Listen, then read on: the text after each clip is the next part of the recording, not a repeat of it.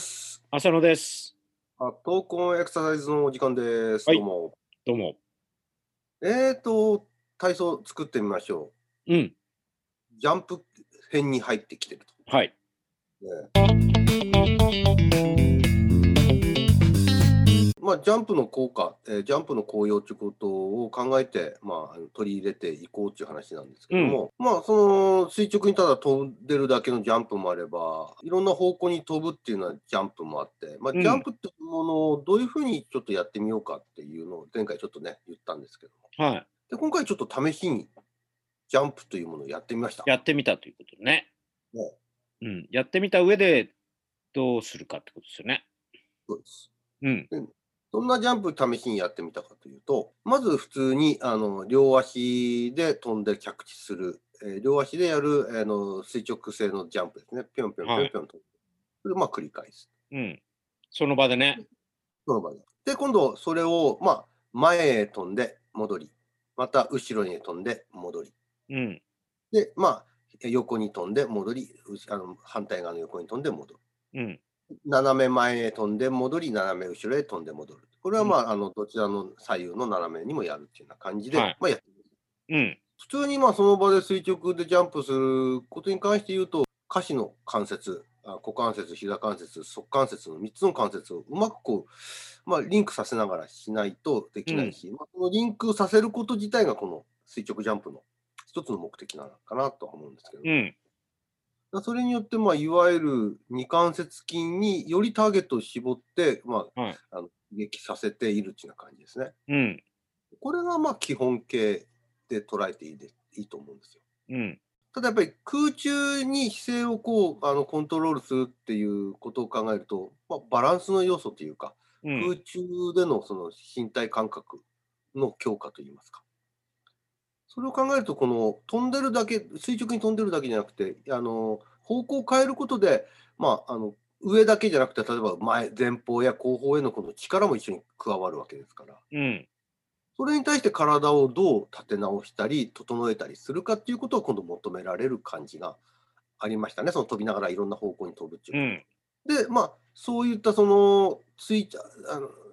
ジャンプの筋活動を使いつつ、自分のあの体のバランスを制御しつつっていうようなことにも、まあ、このジャンプ体操っていうのはまあ組み入れられるかなっていう気がしました。あんまりこのその空中感覚っていうものをラジオ体操とかではそんなに取り入れていない感じもあったんで、なおさらちょっとあの大事な要素にも感じたんですけどね。うん。キズの、キズの、つれずれ草インモーション、インモーション。はい。はい、えっ、と、僕のコーナー、今、スクワットをちょっと追っかけてるんですけども、うん。スクワットを。はいえーとまあ、またちょっとですね、あの前回も文献でですね、まあ、足の幅変えても、実はあんまり筋活動に差がなかったぞっていう話を取り上げましたが、はい。今回もですね、ちょっと足の幅を変えて筋活動をしてるっていう研究がですね、はいまあ、。2008年の、えっとジャーナル・オブ・ストレングス・アンド・コンディショニング・リサーチっていう文献、2009年の文献なんですが、えそれあったんで、ちょっとそこを取り上げたいと思います。え。はい。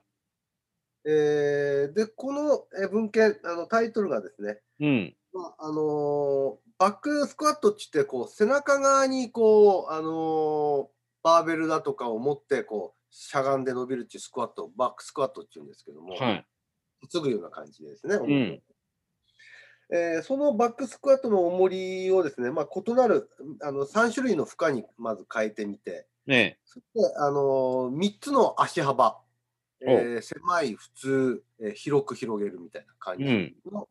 足幅に変えてみて、その時のその、まあ、表面筋電図で探った、えー下半身の筋肉の筋活動を見てるっていう、まあ、前回の研究とあんまり変わらないようなものがありました。え前回の研究とちょっと違ってる点は、まあ、前回がアメフトの、えー日本人のアメフト部員を使ってるんですけど、今回は6人のですね、あのリフティング、パワーリフティングで習熟しているリフターをは選んでるい。うん。まあまあ、試験者はちょっと違うっていうのはあります。それと、重りがですね、前回は自分と同じ体重のバーベルを使ってたんですけども、今回は、はい。えーまあ、その個人が最大にあ1回なんとか上げきれれるええ。バーベルの重さ、うんこれを基準に全く持たない、うんあるいはその重さの30%、はい。あるいはその重さの70%というように、う無ん。負荷最大の30%、最大の70%中3つの重りで見てます。うん。でまあ、結論、結果なんですが、まあ、分散分析っていう統計手法を使ってるんですけども、ええ結果としましては、えー全く重りを使わなかったやつと、それから70%の最大の、えー重さのやつで、えっと大臀筋っていうお尻の筋肉に、えー足を広げれば広げるほどあの筋活動が高まるっていう結果になってますなるほど。全部あの大した筋活動に違いはないみたいな感じでしたが今回の研究ではお尻の筋肉大臀筋はやっぱり足が広げて、重あ広げるとですね筋活動が高まるそれ、この間言ってたのに関係してくるかもしれないですね。あの、前回言ってた、あの、外旋の要素。と、うんまあ、外旋筋ってもっとこう、深いところにも筋肉あるんだけど、大臀筋っていうお尻の筋肉は外旋の作用もあるので、股関節をね、外に回す。だからそういう面では、あ、なるほどって感じもしますけど。うんまあ、だから今前回のあんまりあのどういうふうに開いてもあまり大きな差はないっていう反面やっぱりなんとなくこう経験則的に広げるとあのケツに来るなみたいな感じのところはちょっと出てきてるのかなという感じですね、この間はそこの筋肉じゃなく、大内転筋という内股の筋肉でしたもんね。調べてうたんら。いや、あのー他の筋も見てるんですよ、前回も。でも外旋筋は調べてないんでしょ大臀筋、表層、あれも表面筋でなんで、大臀筋も一応取ってはいるんですけど、ああ、そうなんだ。大臀筋も有意差でなかったんですよね。ああ、じゃあまあまた別の結果ってことなんですね。そう、あの、統計、その、どちらも人数がね、6人だ、7人だって話なんで、まあ、なんとも言えないところもあるんですが、うん。まあ、なんとなくその、え、何にも違いはないはずないなっていうのは、どうしてまあねもこう経験的にあるもんでうん。まあ、だからこれが正しいともなんとも言えないんですが、あはの足を広げるとお尻の筋活動、大臀筋のた筋活動高まるっていうのは、まあ、なんとなく納得してきたなっていう感い。じ。うん。そうですね。そっちの方がちょっとこう、この間言った仮説的な話に合致はしそうな気はしますけどね。うんまあ、足を広げると、股関節がやっぱりあの下がっていくことに従って、外転しながら股関節の外旋が起きてくる、まあ、股が広がってくるみたいな。うん。感じなんで、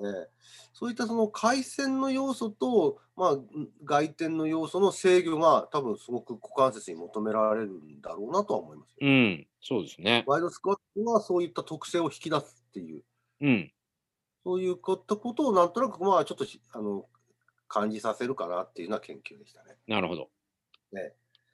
また、ちょっとあの他今調べたやつでも、あの今度はつま先の向きを変えながらどうだとかっていうのもあったんで、次回それをですね、うんち。ょっとつま先の向きを変えて、足の幅も変えて、えー重さも変えて、えーどうだったかっていうのをちょっと説明したいと思います。だんだんバリエーションが増えていきますね。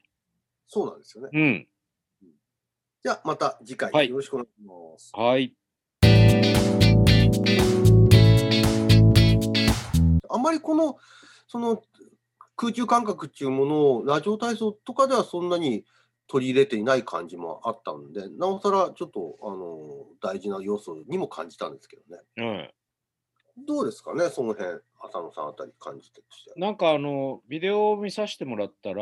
まあ人それぞれなんでしょうけど、なんか横に飛ぶのがすごい飛びづらそうに見えて、まあちょっと距離が大きかったのかもしれないですけど、なんか一番窮屈そうだなって感じに見えて、床を押す力の加減っていうのが難しくはなりますよね。よ真横っていうのはね。横ね、難しいですよ。うん。あの、おそらくなんですけども、いや、自分うのんか感覚だけで喋るんで、根拠はないですけども、おそらくその、ジャンプっていう股関節、膝関節、側関節って、基本的には、まあ、いわゆる屈曲伸展運動の組み合わせじゃないですか。うん。それがうまいことこう強調されて、た高さ、上に高く上がるんだけど、うん。横方向って、いわゆるこう、内転だとか外転だとかっていう要素が加わるじゃないですか。うん。でもそれってこの上に上がることにあまりきき寄与してないっていうか、うん。だからそのた上がるっていうこと自体は屈曲伸展運動が主体となってるんで、その横に飛ぶことがすごく難しい印象を受けましたね。ただただ方向を変えるためだけに、えー内転外転の機能を使ってるような感覚がありましたね。うん。だから逆にまあ取り入れてもいいかなと思ったのと、うん。まあ空中動作に関しては、前にあの、ジャンプターンってありましたよね。はい。あれなんかも一緒に組み合わせていくと、空中の体の位置なんかの練習になるかもなっていう気がするんで、まあこれうをんジャンプの中に取り入れるのか、ターンの中に取り入れるのかっていうのは、まあちょっと今後、まだ決めなきゃなんないんですけど、方向を変える前に言ったように、のジャンプ、まあ中心で飛びながら今度いろんな方向に飛んでみるみたいな要素と、さらに飛んでちょっと体の向きを変えるみたいな、それ一連の部分がはあればいいかなっていう感じを、まあ大雑把ですけど、思いましたけどね。うん。なるほど。まあ、確かにその、ジャンプターンを組み合わせると、まあ、うんいわゆる全方向への運動にはなりますよね。うん。あのー横に動くのは、まあ、要するにすあの全額面上の動きだとして、えー前後に動くのが、まあ、あの市場面上の動きだとしたときに、まあ、ジャンプターンはそれに回線の方の動きが加わうる。ん。まあ、すべての運動方向に対する刺激になるかなっていう感じがします。そうですね。まあこれちょっと難しいから、まあ初心者、中級者みたいな感じで分けて、うん、初心の人は90度だけ向き変えるとかね。そういうこう向きを変える、とにかく向きを変えてやるっていうのも一緒にできたらなっていうのと、あとまあ手足をどうするかっていうのはまだちょっと課題があるかもしれないですね。協調動作としてるね。それはそうですね。その、うんまあ、マルチタスクというのか、デュアルタスクというのか分かりませんが、足と動かしながら手にも気を配るっていうことにもつながるわけですよね、多分ラジオ体操の中にもね、ありますけど。そうですよね。うん。そういった意味では、あのバリエーションをいろいろとこう展開しやすい項目ではありますよね、ジャンプって。そうですね。うん、うん。あの手の動きもね、ただあのバリ、あとラジオ体操のように、えー上よあの真上に上げて水平に戻して、真上に上げて水平に戻してっていうものもあれば、あーもっと複雑にもいくいいかようにでも組み合わせていけるまあそうですね。だから難しい、まあ、どういう方面での難しさかにもよりますけども、その認知機能をくすあの刺激するっていう難しさもつあの作っていくことはできるかうな。ん。あとはそれを両足でやるか片足でやるかもしくはステップみたく、まあ、その場でのランニングみたいなそんな形、まあそれもラジオテストの中にはねありますけども、まあ、その辺をどうするかはまたちょっとこれからもうちょっと考えなきゃなって感じです。そうですね。じゃあ、まあうんまたそのあたりを探っていければと。はい。また次回に続きますってことあよろしくお願いします。で。はい。